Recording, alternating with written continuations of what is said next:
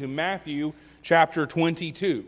So if you want to go ahead and start turning to Matthew uh, 22, um, go ahead and start moving in that direction. But as we as we end here, let us end where we began, thinking about what the purpose of the law is. The purpose of the law is that it's a tool. It's a tool given to us by God. But what is it a tool for? It's a tool to show us what God's holiness looks like. It's a tool to set the standard for us so that we know what God's standard for holiness is in our lives, and also for us to see that we will never meet that standard. We've been seeing that for the past 10 weeks that no one can meet the standard, even the standard that seems as simple as the standard laid out here in the Ten Commandments. But it's also important for us to remember that it is a tool to show us these things, to show us our holiness, to show us our need for God, but it is not a tool by which we can achieve our own salvation. It's not a tool by which, if we follow every jot and tittle of the law, we will find ourselves in God's presence. First, because as stated, that's not possible but also because our salvation rests not on what we do, but on what God has done for us. The, the second verse of chapter 20 of Exodus, right before God gets into the Ten Commandments, is this I am the Lord. I am Yahweh, your God, who brought you out of the land of Egypt, out of the place of slavery. See, before God ever gives the law to the people, He has already saved them, He has already redeemed them. He has already brought them out of slavery. Not because they did anything to deserve it, but because God chose them.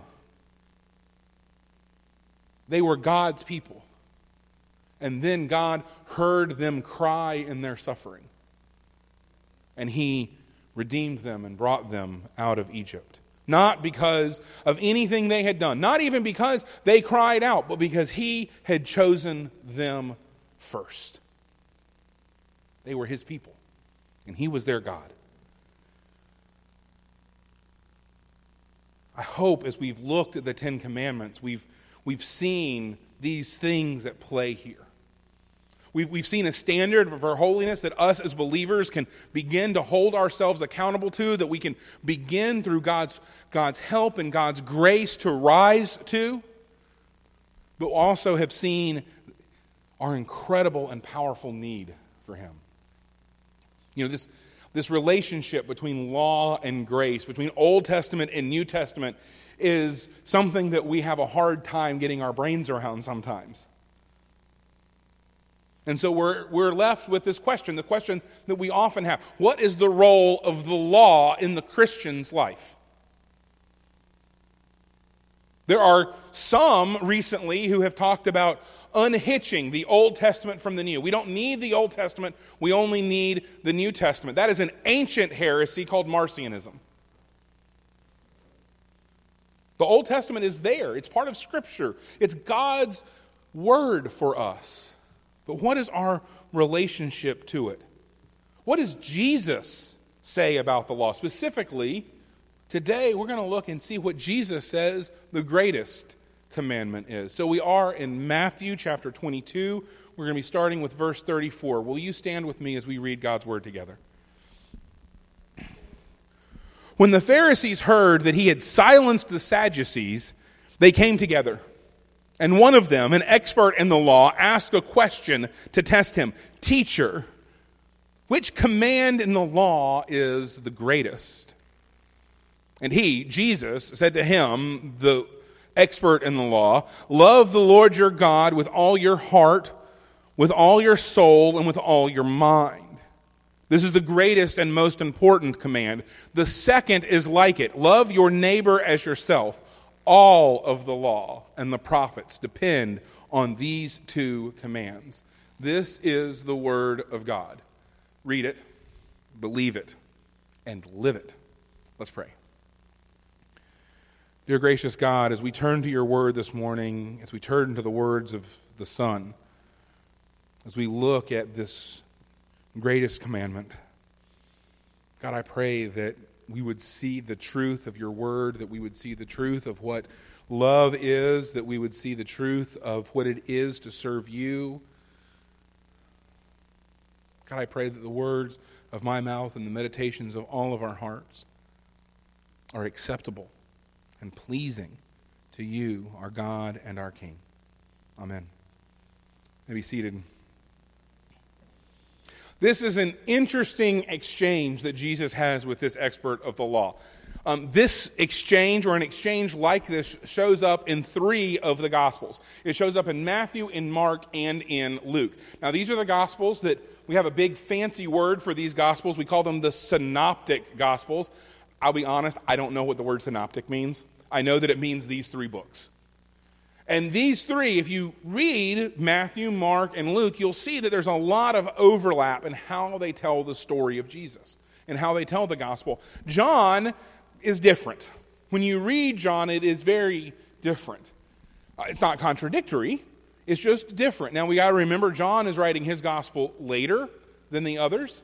He's writing to a different community. In fact, John is beginning to write to write against some of these heresies that are beginning to come out. And so John's purpose in writing is a little different.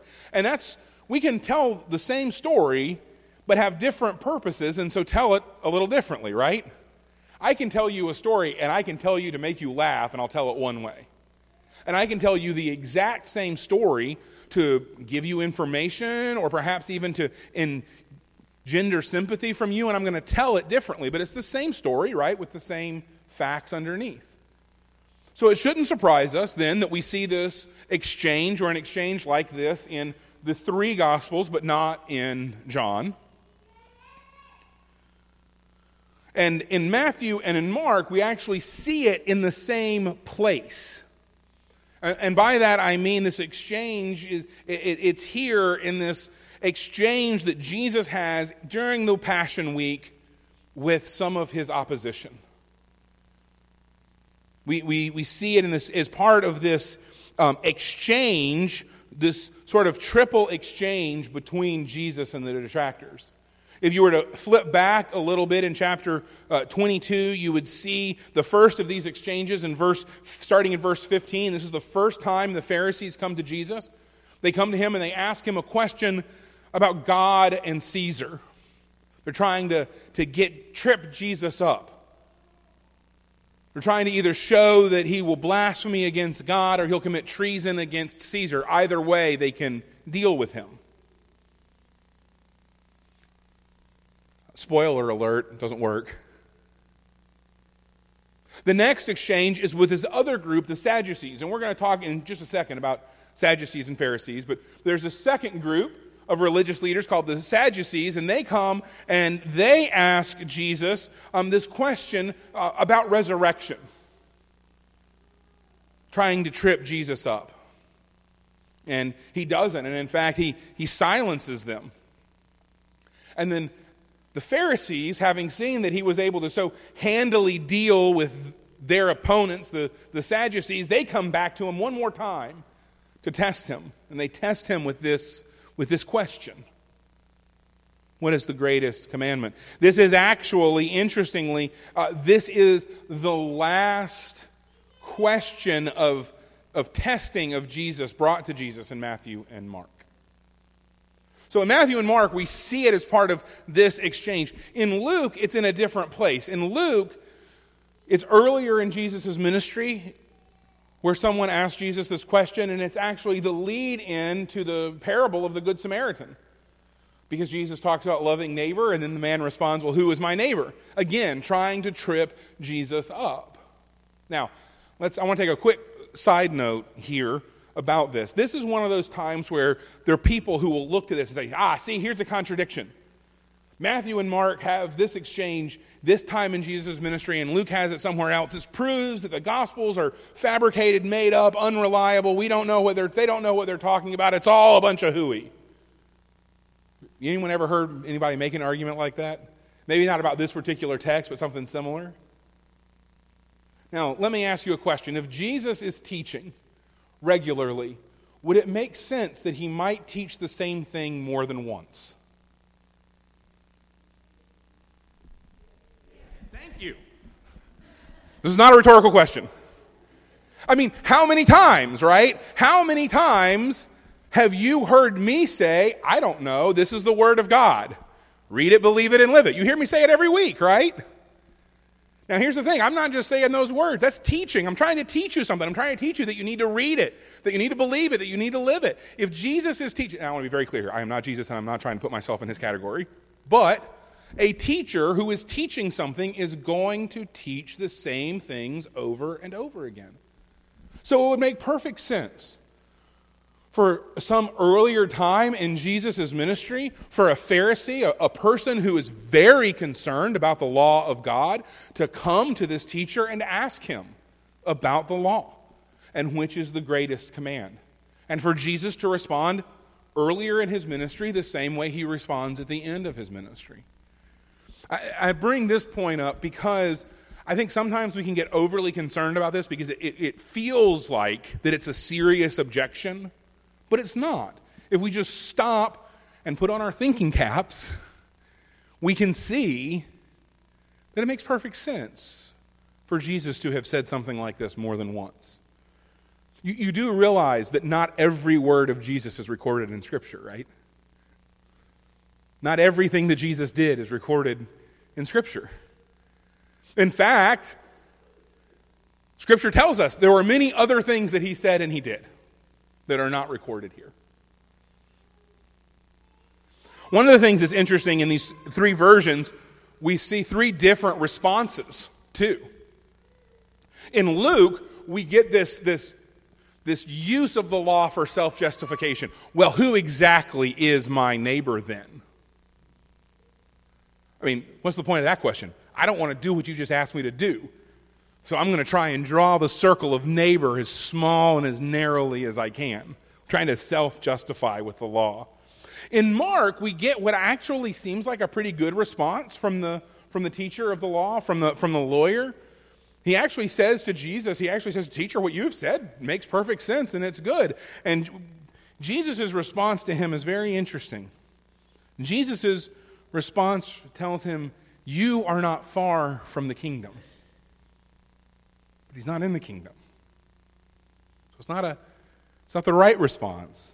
It seems like a good response, but it's not there. And of course, he was still trying to test Jesus. And then here in Matthew, we see how they have used the law to try and trap Jesus. And we see them that they leave after this, knowing that they cannot trap him. I just want to be very clear. The use of the law to try and trap Jesus is not an approved use of the law. You, you know, you, you ever, you ever like get, get by something and it says, you know, do not do this with this object? Um, you, you, get something that comes in a plastic bag and it has to tell you this plastic bag is not a toy, which I did not understand until I had a toddler. Why that is on plastic bags? So if the law came with a warning label, it would one of the warning labels with not an approved use to tempt and test the Son of God. It's not one of the reasons that God gave us the law. So this is the this is the context. This is the setup for where we are. And so we see this right here in verse 34. As we start in 34, we see the Pharisees heard that he had silenced the Sadducees. You've got these, these two groups, and then there are more than two sort of big groupings uh, of Jews at the time of Jesus, but the two biggest were the, the Pharisees and the Sadducees. These were the two who had the most influence, the most power. They're the two groups we see in Acts that sit on the Sanhedrin. We also uh, know that they believed differently. The Sadducees, very interestingly, the Sadducees had a, had a faith that was very non supernatural. They did not believe in the resurrection of the body. They did not believe in angels. They did not believe really in the Spirit of God. Now, the Pharisees believed all of those things. They believed in the resurrection of the dead, they believed in angels, they believed in the Spirit of God. In fact, if there was a group in the first century, a Jewish group that Jesus was the closest to theologically, it would be the Pharisees. We can almost talk about the, the argument back and forth between Jesus and the Pharisees as a sort of family argument. They're kind of coming from the same way of thinking about things. You know, the Pharisees are a group of people, they want to take the Word of God seriously, they want to take the law seriously. They think it's important. You've got these, these two groups. We love that, right? We love it when our opponents are silenced by someone. Look at how we talk about politics sometimes. We do this assumption, right, that if somebody has silenced the other side, whichever side that is for you, someone has silenced the other, well, that must mean that they're on our side. We love it. We have, we have whole systems of political commentary these days based around owning the other side. Are you all familiar with this term, owning? Making them look foolish. We're going to own the libs. We're going to own the cons. Kind of what the Pharisees are doing here. We're like, oh man, Jesus just owned the Sadducees. But we still don't like him. Let's see if we can trap him again. And so they send this teacher of the law, this expert in the law. Sometimes you'll see this word translated as lawyer. It actually is the word for lawyer, but we have a tendency of thinking of lawyer as somebody what you know goes to court. That's not necessarily what's happening here. That's not necessarily what this man does. He's an, he's a scholar of the law. And he comes and he starts out so sweet, right? Teacher. It's a sign of respect, right?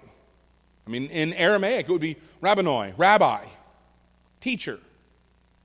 Now, here's the thing there's a little bit of snark here because this guy is not one of Jesus' disciples. He's not one of the people who sees Jesus as a legitimate teacher. He's being a little, little snarky. It's an outward sign of respect that's betraying an, an inward lack of respect.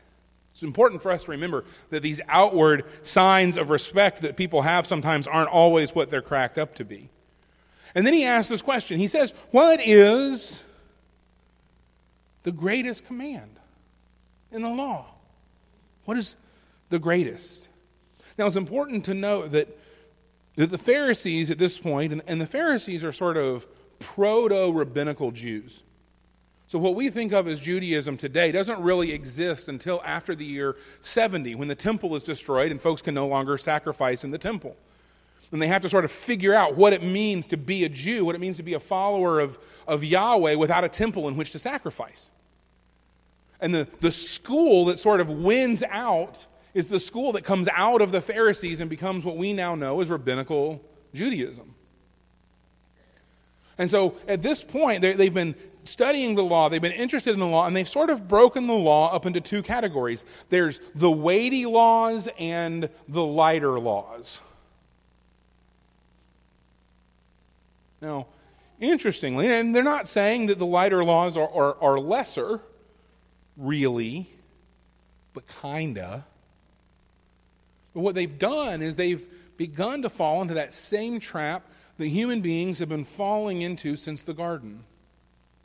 We're going to put ourselves in the place of God and make decisions about what is and isn't weighty, about what is and isn't right and wrong, about what we've got to be concerned about instead of listening to God. And, and so it's in that sort of context that he uses this word greatest. What's the summary? What's the, what's the greatest of the law? The, the, this group, this school of thought, was very interested in this. And in fact, in the, some of the earliest rabbinical writings we have, which is going to be after the time of Jesus, but sort of coming out of this same way of thinking, some of the earliest um, rabbinical writings we have talks about um, summaries of the law that we can find in various places. They point to different places in the Psalms, in Isaiah, in Micah, in Amos, in Habakkuk. They point to all of these places as summaries of the law. They're very concerned about this. I want to note, though, that all of these places they point to aren't in the law itself. They're summaries of the law, most of which are found in the prophets. The one in the Psalms, of course, found in the writings. So, so what he's done is he's come and he's started this conversation, and this conversation is geared in one direction. This conversation is geared to get Jesus to say anything. Because anything that Jesus says here is a losing statement. It's, it's the exact same thing they thought they were doing when they asked him about taxes and Caesar and God just a few minutes earlier. They think that no matter how Jesus responds to this, it's going to be a loser. They probably think that he's going to, to speak to one of the Ten Commandments. He's going to take one of the ten and lift it up. But they think that no matter how he responds, they're going to be able to find a way to prove that he's wrong and show that he is not who he says he is. And so, how does Jesus respond. Jesus, interestingly, he doesn't go to the prophets, he doesn't go to the writings. He goes back to Torah, he goes back to the law. And he says, He said to him, Love the Lord your God with your heart, with all your heart, all your soul, all your mind. This is the greatest and most important command. Not too long ago, we actually looked at this little passage of Scripture that Jesus is quoting here. He's quoting Deuteronomy 6. This is what's known as the Shema, which is the word that means look, which is how it start, the passage starts in Deuteronomy.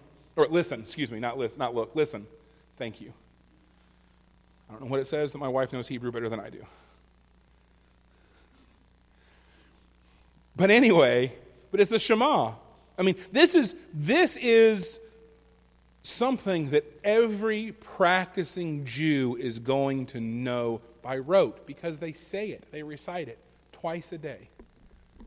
So Jesus is pointing, he's saying, he's saying, look, this is not, the answer to your question is not some arcane piece of knowledge that you have no access to. It's this thing that you say every day as part of your prayers. Love the Lord your God with all your heart, with all your soul, Deuteronomy, it says, all your strength. Here in Matthew, he says, mind. In Mark, he actually says mind and strength. It's interesting that there is this variation here. What Jesus is quoting is Jesus is quoting the, the version of this we find in Deuteronomy in what we call the Septuagint. This is the Greek translation of the Hebrew text. It's uh, most of the Greek most of the New Testament written in Greek, most of the Old Testament written originally in Hebrew.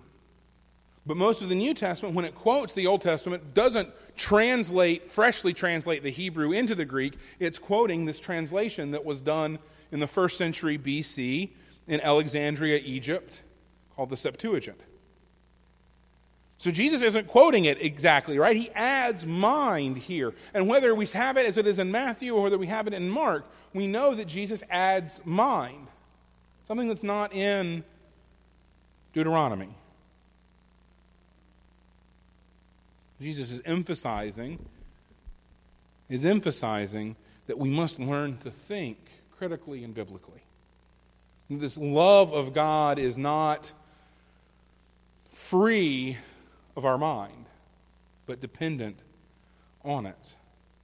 So he says this is the greatest command, and then he, he says the second is like it, and he quotes scripture again. He quotes from Leviticus, and he says, Love your neighbor as yourself. All of the law hangs on these two things. This, that phrase, the second is like it, is interesting. It's, it's very similar to a phrase we see in Scripture in the New Testament over and over again, but normally it's when Jesus is introducing a parable. And he says, The kingdom of God is like. It's the same word there. Now, in English, right, it's the same word, and, and like can mean different things, but, but it's that introduction of this comparison that's unique to the word in Greek. And so it's that same word. And so, so he's saying it, it, it's the, the first one is like the second one, just like the kingdom of God is like a man who goes into a field. It's, it's two sides of the same coin. You can't understand one without the other. You cannot understand how to love God with all of your heart, with all of your soul, with all of your mind, with all of your strength, unless you know how to love your neighbor. And you cannot know how to love your neighbor as yourself unless you love God with all your heart, soul, mind, and strength. They are so interconnected. They are so intertwined, Jesus is telling us. You cannot have one without the other. He says all of the law and the prophets hang on this. There are three divisions of Scripture in the Hebrew Bible there is the law, there is the prophets, and there is the writings. Now, for us, when we think of prophets, we think of Isaiah, Jeremiah. We don't think of 1st and 2nd Samuel and 1st and 2nd Kings, but those are included in the prophets in Hebrew Scripture. What Jesus is saying when he says all of the law and all of the prophets, this is a phrase that meant all of Scripture. All of God's word hangs on these two ideas that you are commanded to love God with absolutely everything you have, and you are to love your neighbor as yourself. I mean, there's always that question, right? Who is our neighbor? Jesus has shown over and over again. He shows us in the story of the Good Samaritan. He shows us earlier in Matthew, in the Sermon on the Mount, that our neighbor is everyone. There's, there are no people who aren't our neighbor. We love to do that, right? Like we want to, we want to draw the line really close. We want to be like, well, well he, he's my neighbor. Mr. Dave is my neighbor. He's really easy to love. He's my neighbor. But man, Mr. Wayne, he lives outside of town. He's not as easy to love. He's not my neighbor. Or sometimes we do the opposite, right? We, we really like the abstract. Everybody is my neighbor. But is my next door neighbor who I really can't stand, who I've had a fight with over the fence line for 40 years, are they really my neighbor? Do I really have to love them? But God says over and over and over again in Scripture your neighbor is everybody. We've, we've got these two commands here. These two commands that so clearly and succinctly sum up all of the law, all of the prophets, not just the Ten Commandments that we've been looking at, not just the, the first and second table of the law, but everything that God has given us. And we are stuck again with this idea that they are so intertwined with one another that we cannot separate them. I think sometimes we think that we can love God and not our neighbor. First John tells us that if we say that, we're liars. I think we also have this thing in the world today where we think we can love our neighbors without loving God. Well, I'm a good person. I, I volunteer at the soup kitchen. I, I take food to my neighbors. I, I don't need God to, to be a good person and to love my neighbors. Jesus is telling us you cannot love your neighbors the way you are supposed to without first loving God. They're so interconnected, they are totally dependent on one another.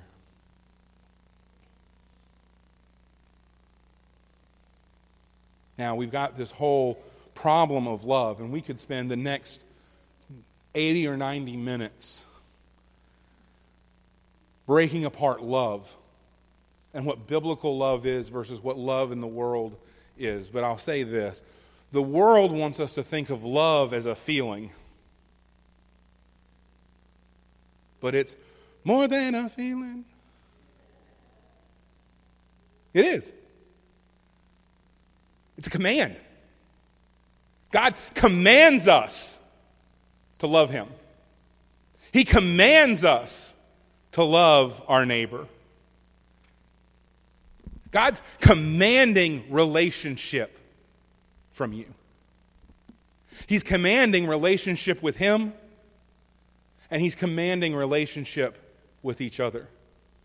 The, the vertical relationship, us to God, and the horizontal relationship, us to our neighbor. God commands it. And this is where that Pharisee who responds in Mark, who says that Jesus has got it right and Jesus is right. This is why Jesus tells him, You're close, but no cigar.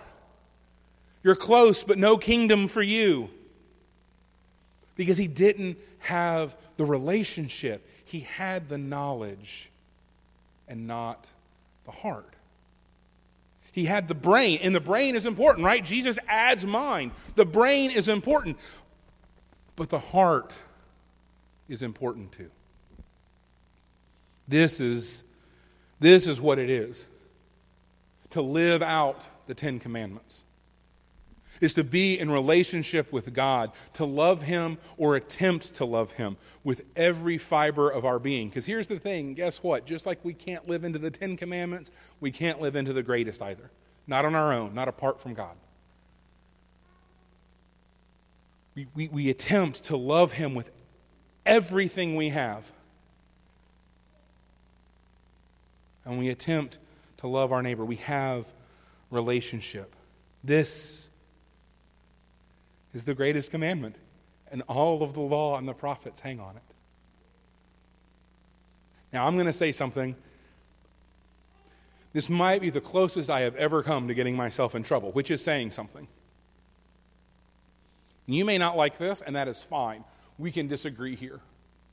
I think this is a place that is perfectly fine for us to disagree on. This is why I don't care about whether or not the Ten Commandments are hung up in the courtroom. This is why I don't care whether or not the Ten Commandments are on the lawn at the Alabama State House. Because the Ten Commandments, apart from relationship with the living God, the Ten Commandments, apart from God choosing you, electing you into relationship with Him, means nothing. They're empty words. They're a standard that we cannot fulfill.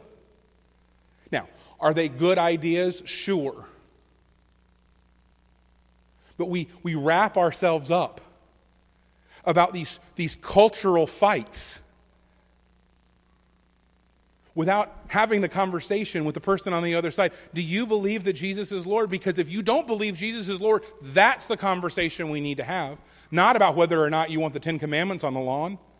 Because until we get on the same page about whether or not Jesus is Lord, whether or not He's God's Son who came, lived a perfect life, died a substitutionary death, was buried, rose again for the forgiveness of our sins. Until that is worked out, nothing else matters. Because it's only through that that we can have that relationship that makes these commandments possible. So, you can disagree with me. You can tell me that I'm wrong and the Ten Commandments should be everywhere. We'll disagree on it. But I hope that what we do agree on is loving the Lord our God with all of our heart, with all of our soul, with all of our mind, and with all of our strength, and loving our neighbors as ourselves. This church is what and who we are called to do and to be. And everything, everything is dependent on these two things. Our hymn of invitation this morning is set